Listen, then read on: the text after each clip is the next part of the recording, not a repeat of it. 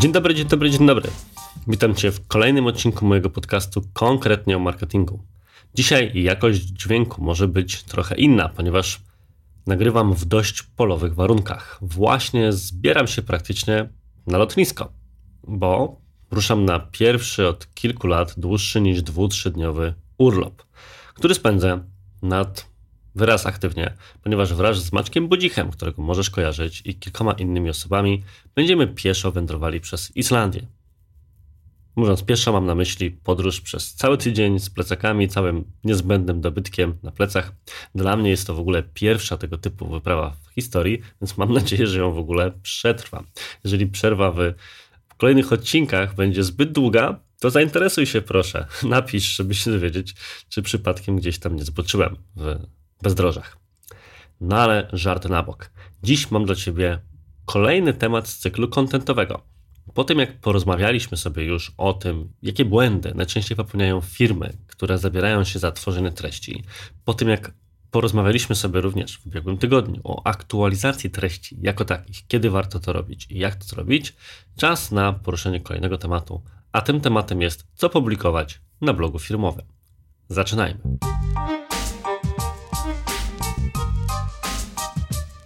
Wiem, że kilka tygodni temu, w odcinku, którym poruszałem temat najczęstszych błędów w content marketingu, mówiłem o tym, że jednym z tych błędów jest to, że większość tworzących treści rozumie tworzenie treści właśnie jako prowadzenie bloga firmowego. A tymczasem wracam do Ciebie z tematem, który właśnie prowadzenia bloga firmowego dotyczy. Gdzie tu sens, gdzie logika, gdzie konsekwencja? No cóż, wynika to z faktu, że po pierwsze z prowadzeniem bloga osobiście mam bardzo duże doświadczenie. Jako agencja Digitalk również takiego bloga prowadzimy, jak również mamy okazję zajmować się prowadzeniem, optymalizacją i w ogóle promocją kilku blogów firmowych dla kilku projektów, z którymi działamy. Więc mam to doświadczenie nie tylko osobiste, ale również zapośredniczone poprzez swój zespół i poprzez naszych klientów. Poza tym, aż 77% użytkowników internetu czyta blogi. I ja do blogów nic nie mam, bo być może ktoś właśnie po jednym z poprzednich odcinków e, podcastu odniósł takie wrażenie. Mam tylko problem z tym, kiedy ludzie uważają blog za jedyną formę content marketingu, który należałoby stosować, lub kiedy traktują go tylko i wyłącznie jako własną tubę propagandową. Tymczasem, jak sobie powiedzieliśmy, większość internautów nadal czyta blogi, a poza tym są różnego rodzaju badania, które potwierdzają, że na przykład małe firmy prowadzące bloga generują ponad 120% więcej leadów niż podobnej wielkości firmy, które tego z kolei nie robią. Jeżeli chodzi o badania związane z blogosferą, poczytnością blogów i przede wszystkim przełożeniem blogów na zapytania, lidy czy w ogóle na klientów, to jednym z najlepszych źródeł wiedzy są wszelkiego rodzaju publikacje HubSpota i tam po tego typu treści i więcej Cię odsyłam. Pytanie, które pojawia się w tytule tego podcastu, czyli co publikować na blogu firmowym, to pytanie, które wymyka się jednoznacznej odpowiedzi. W sensie to nie oznacza, że nie wiemy, co powiedzieć, co należałoby publikować, tylko że do tego tematu możemy podejść na kilka sposobów. W zależności od tego, co jest Twoim celem. I ja chciałbym tym odcinku dokonać takiego krótkiego przeglądu, bardziej Cię zainspirować w tym zakresie i wskazać kilka kierunków, które przede wszystkim powinieneś wziąć pod uwagę. I z mojej perspektywy ważne jest, żeby zadbać o nie wszystkie, żeby nie skupić się wyłącznie na jednym, ponieważ większość blogów firmowych, które znam i wiem, że nie radzą sobie tak dobrze, jak mogłyby, bo na przykład znam ich sytuację Google Analyticsowo-lidową od wewnątrz, nie radzi sobie właśnie dlatego, że jest przegrzana, jak można by kolokwialnie powiedzieć, tylko w jednym kierunku. Co przez to rozumiem? Tworząc blog firmowy, należy pogodzić ze sobą kilka, nie tyle może sprzecznych, ale komplementarnych interesów. Z jednej strony jest to interes, nazwijmy to interesem wyszukiwarki, czyli umiejętność skupienia się na hasłach, które publika, szeroka publika będzie wyszukiwać. Prawdopodobnie będą to więc najpopularniejsze typy treści odpowiadające na najbardziej znane zapytania w Twojej branży. Wątek, który poruszaliśmy właśnie w poprzednich odcinkach podcastu o tym, dlaczego mimo wszystko nadal warto, żebyś także i Ty treści tego typu tworzył. I tam Cię odsyłam. Natomiast, jeżeli chcesz znaleźć pomysły na tego typu treści, tego typu hasła, to oczywiście jest szereg narzędzi, które są Ci w stanie w tym Przykładowo, jednym z takich narzędzi jest BuzzSumo, które pozwala zorientować się w te, co w internecie piszczy, czyli dowiedzieć się, jakie są najpopularniejsze tematy związane z jakimiś branżami oraz jakie są najpopularniejsze publikacje w tym temacie. Jeżeli chodzi o czysto rzeczy, które wpisują ludzie w wyszukiwarkę, to możesz skorzystać od tak ogólnych narzędzi wyłapujących trendy jak Google Trends, poprzez na przykład Google Keyword Planner zawarty w Google Ads, czy też na przykład narzędzie szeroko dostępne, nie wymagające panelu Google'a, jakim jest Answer the Public. Wpisując tam konkretne słowa kluczowe, które Cię interesują, a są związane z Twoim produktem, branżą, kategorią, którą reprezentujesz, otrzymasz całą listę fraz, które są najczęstszymi zapytaniami w Google związanymi z danym tematem. Pozostaje później odpowiednio je zresearchować, no i stwierdzić, czy pasują akurat do Twojego profilu i Twojego pomysłu na prowadzenie bloga. Fakt jest taki, że dobrze prowadzone blogi firmowe potrafią nawet sześciokrotnie zwiększyć ruch w witrynie danej firmy, więc generalnie lepiej mieć bloga niż go nie mieć, szczególnie jeżeli mamy zamiar również go regularnie prowadzić. Natomiast powiedziałem, że skupienie się tylko na jednym wątku nie przyniesie nic dobrego. I jestem o tym rzeczywiście przekonany. Dlaczego? Cóż, zakładając, że zaczniesz tworzyć blog, którego jedynym celem istnienia będzie odpowiadanie na zapytania z Google'a, do czego to doprowadzi? Najczęściej doprowadzi to do tego, że będziesz tworzyć wpisy o potencjalnie najszerszej tematyce, żeby sprowadzić do siebie jak największą publikę. I Potencjalnie najszerszą tematyką są po prostu wpisy, które omawiają na przykład najbardziej popularne hasła, a te są naturą rzeczy najbardziej ogólne.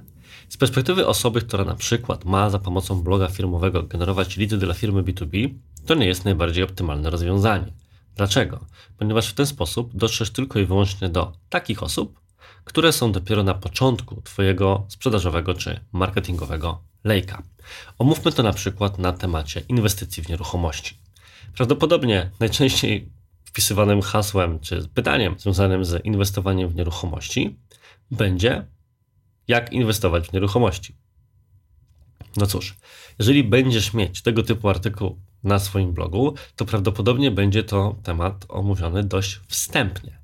Natomiast idąc dalej, moglibyśmy sobie zadać kolejne pytanie, czyli jeżeli osoba już mniej więcej zdaje sobie sprawę z tego, jak wygląda inwestowanie w nieruchomości, bo trochę na przykład ten temat zresearchowała, to co dalej?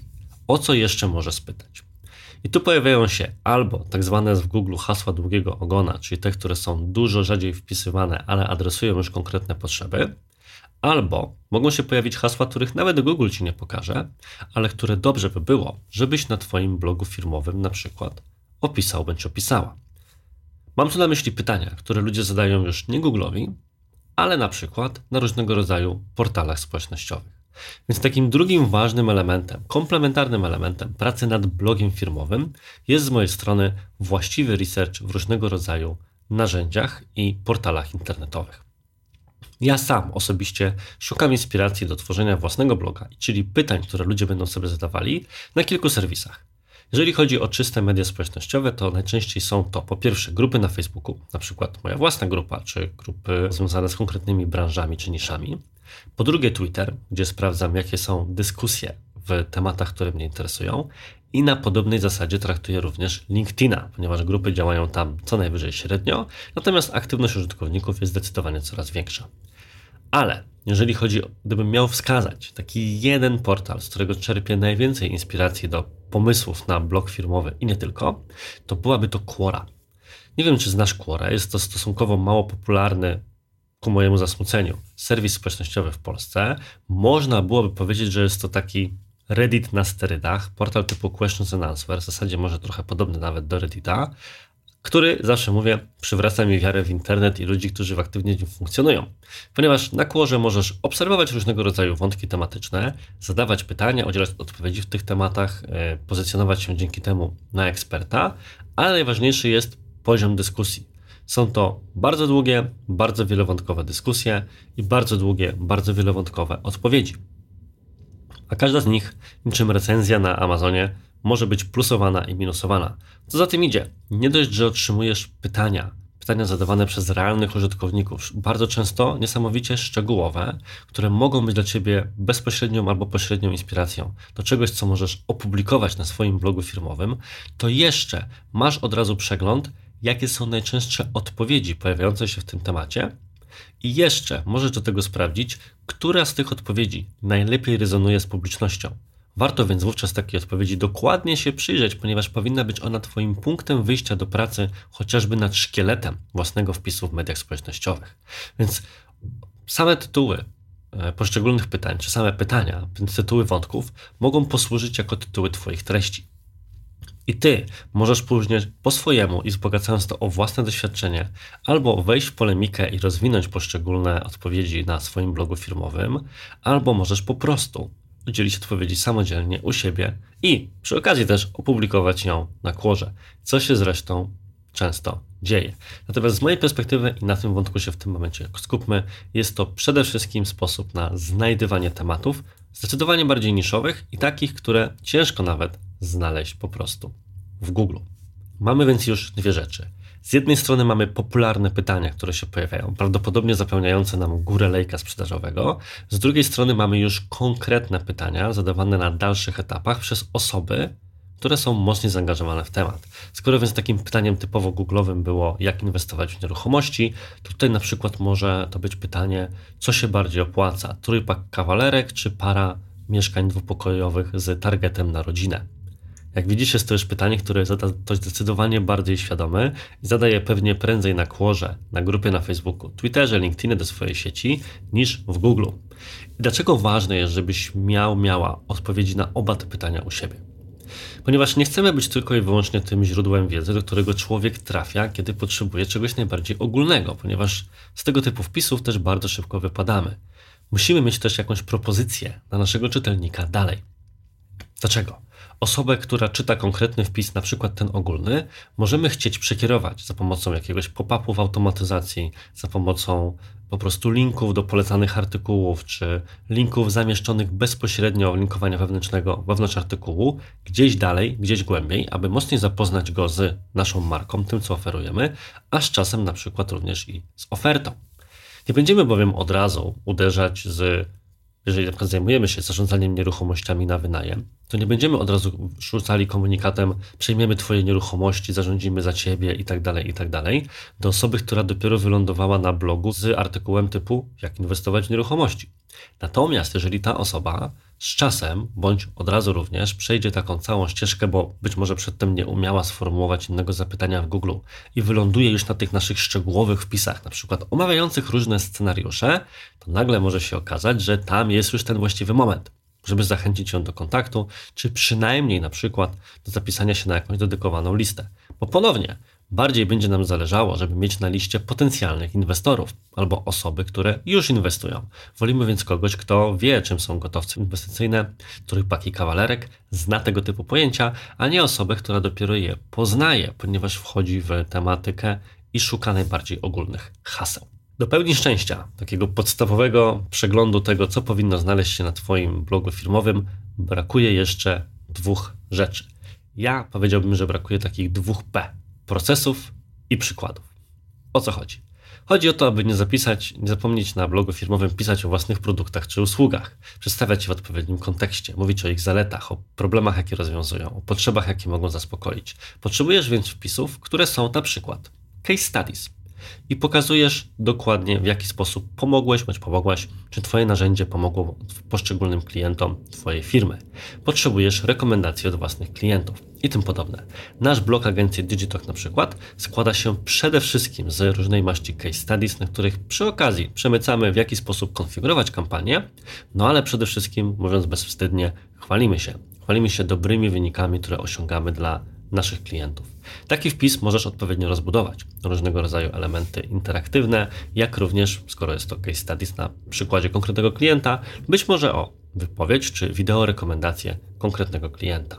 Gorąco Ci zachęcam pod tym kątem, żebyś sprawdził taki przykładowy wpis właśnie na blogu agencji Digitalk, który mówi o tym, jak przeprowadziliśmy audyt kampanii marketingowych dla marki Othertis. Bo dla mnie jest to taki modelowy przykład, w którym omawiamy wszystkie najważniejsze aspekty, które powinny pojawić się w dobrym case studies i jeszcze mamy tę przyjemność, że klientka nagrała dla nas rekomendacje i również można jej wówczas odsłuchać, więc może tak brzydko podawać przykłady ze własnego doświadczenia, ale jest mi po nie w tej chwili najłatwiej sięgnąć pamięcią.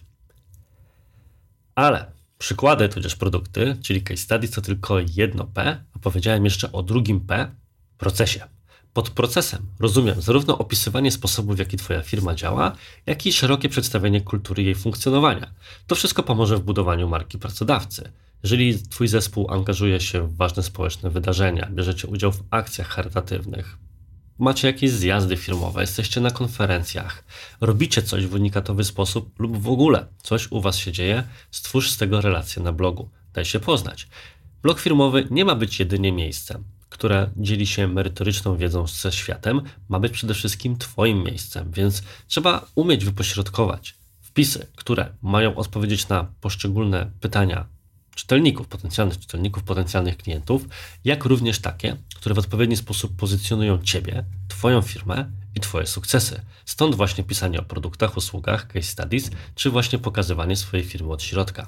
Zauważyłem, że właśnie w dobie pisania pod SEO, tworzenia treści w rozumieniu takich, które mają generować lidy, ten typ wpisów pojawia się coraz rzadziej i niedobrze. Osoba, która jest na Twoim blogu firmowym, zapozna się już ze wszystkimi materiałami na temat tego, co może zrobić, czy znajdzie odpowiedź na swoje pytanie, musi teraz odpowiedzieć sobie na pytanie, czy ty jesteś właściwą osobą, która może im, tej osobie, temu potencjalnemu klientowi, pomóc.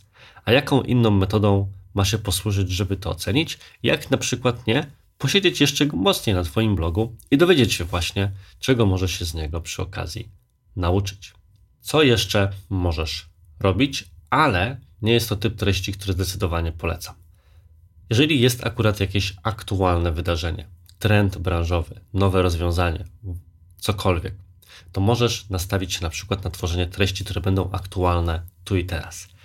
I oczywiście są to treści, które potencjalnie mogą przydać Ci się w generowaniu ruchu w krótkim terminie, ponieważ nawiązują do czegoś popularnego albo nawiązują do czegoś, o czym po prostu w branży się mówi. Niestety jednak, ja się zawsze śmieję, takie teksty mają krótki czas przydatności do spożycia. Jeżeli więc tworzysz je z pełną premedytacją, właśnie po to, żeby w tym konkretnym momencie być w stanie się nimi podzielić, być może użyć ich w kampanii płatnej, dzięki temu dotrzeć do właściwych ludzi, to jest to rozwiązanie, które zdecydowanie Ci polecam. Ale jeżeli tak nie jest i przede wszystkim nastawiasz się, tudzież chcesz się nastawić na treści tak zwane evergreen, takie, które będą wiecznie zielone, czyli wiecznie przydatne, to tworzenie treści aktualnych zdecydowanie Ci w tym nie pomoże. Będziesz mieć krótki pik wejść, jak to się ładnie w branży mówi, czyli chwilowo zauważysz wzrost ruchu, natomiast niekoniecznie przełoży się to po prostu na to, że rzeczywiście w dłuższej perspektywie ten artykuł również będzie generował więcej wejść. Podsumowując więc, Pamiętaj, że dobrze prowadzony blog firmowy zawiera treści różnych typów, które odpowiadają na potrzeby różnych osób na różnych etapach lejka sprzedażowego i to już jest ostatni raz, jak używam słowa różne, naprawdę, w jednym zdaniu przynajmniej. Po pierwsze, tworz treści, które odpowiadają na popularne i szeroko, szeroko zadawane pytania związane z Twoją branżą. To najczęściej będą na przykład hasła z Google'a, które możesz wyciągnąć właśnie z narzędzi typu Ahrefs, SEMstorm czy Google'owego Keyword Planera, czy popularnych, dostępnych, bezpłatnych narzędzi jak Answer the Public. Dzięki temu dotrzesz najpewniej w zdecydowanej większości przypadków do góry swojego lejka sprzedażowego i do osób, które rozpoczynają przygodę z daną branżą lub po prostu zaczynają research taki mocniejszy z jakąś tematyką związany. Co nie zmienia faktu, że jeżeli skupisz się również na frazach długiego ogona, to możesz dotrzeć też do tych osób, które no, wchodzą już głębiej w temat i na pewno powinnaś, powinieneś. Drugim rodzajem wpisów są pogłębione odpowiedzi na pytania o wyższym poziomie skomplikowania. Inspiracji do tego typu wpisów możesz szukać szczególnie w mediach społecznościowych. W tak lubianej przeze mnie Kłorze, o której sporo powiedziałem, na Twitterze, na LinkedInie i w kilku innych miejscach również. Jest to rozwiązanie, które pomoże Ci nie tylko poznać inspirację w zakresie tego, o czym możesz napisać, ale również popularne wśród Twoich odbiorców argumentacje, czy w ogóle problemy, które zazwyczaj nie są opisywane gdzieś tam w Google, czy po prostu nikt odpowiedzi na takie pytania nie szuka. Po trzecie wreszcie, pamiętaj też, że blog firmowy to opowieść również o Tobie. Zamieść tam więc opisy procesów, którymi posługujecie się w pracy, przykładów Waszych wyników, case studies, rekomendacji klientów czy codziennych scenek z życia. Wszystkich rzeczy, które budują Twoją markę pracodawcy i budują zaufanie do tego, jak działasz i jakie wyniki za pomocą tych działań osiągasz. A dalej, jak to w blogu firmowym i działaniach kontentowych bywa, należy już liczyć albo na odpowiednie wsparcie Twoich wpisów kampanią reklamową. Pamiętaj, jedno z moich ulubionych zdań w kontekście content marketingu. Jest tam zdecydowanie za dużo tworzenia kontentu, a zdecydowanie za mało marketingu. Pokaż więc te wpisy odpowiednim ludziom, a w kontekście pozycjonowania zawalcz o jak najwyższą pozycję w wyszukiwarce, tworząc dobre treści, dbając o linki i zajmując się innymi tematami związanymi z SEO, która akurat nie jest moją ulubioną działką. To, co na pewno wiem, to że w SEO potrzebujesz przede wszystkim cierpliwości, czyli nastawić się na to, że dopiero po jakimś czasie te treści mogą rzeczywiście organicznie również zapracować na Twój sukces. Ale na pewno o jeden i o drugi aspekt, i krótkoterminowy, i długoterminowy, warto zadbać. I to wszystko w dzisiejszym odcinku. Bardzo Ci dziękuję za wysłuchanie. Ja zbieram się na samolot i mam nadzieję, że zdążę na niego, bo nagrywałem tutaj podcast tuż tak naprawdę przed swoim wyjazdem. Do usłyszenia w kolejnych tygodniach i życzę Ci miłego dnia. Cześć!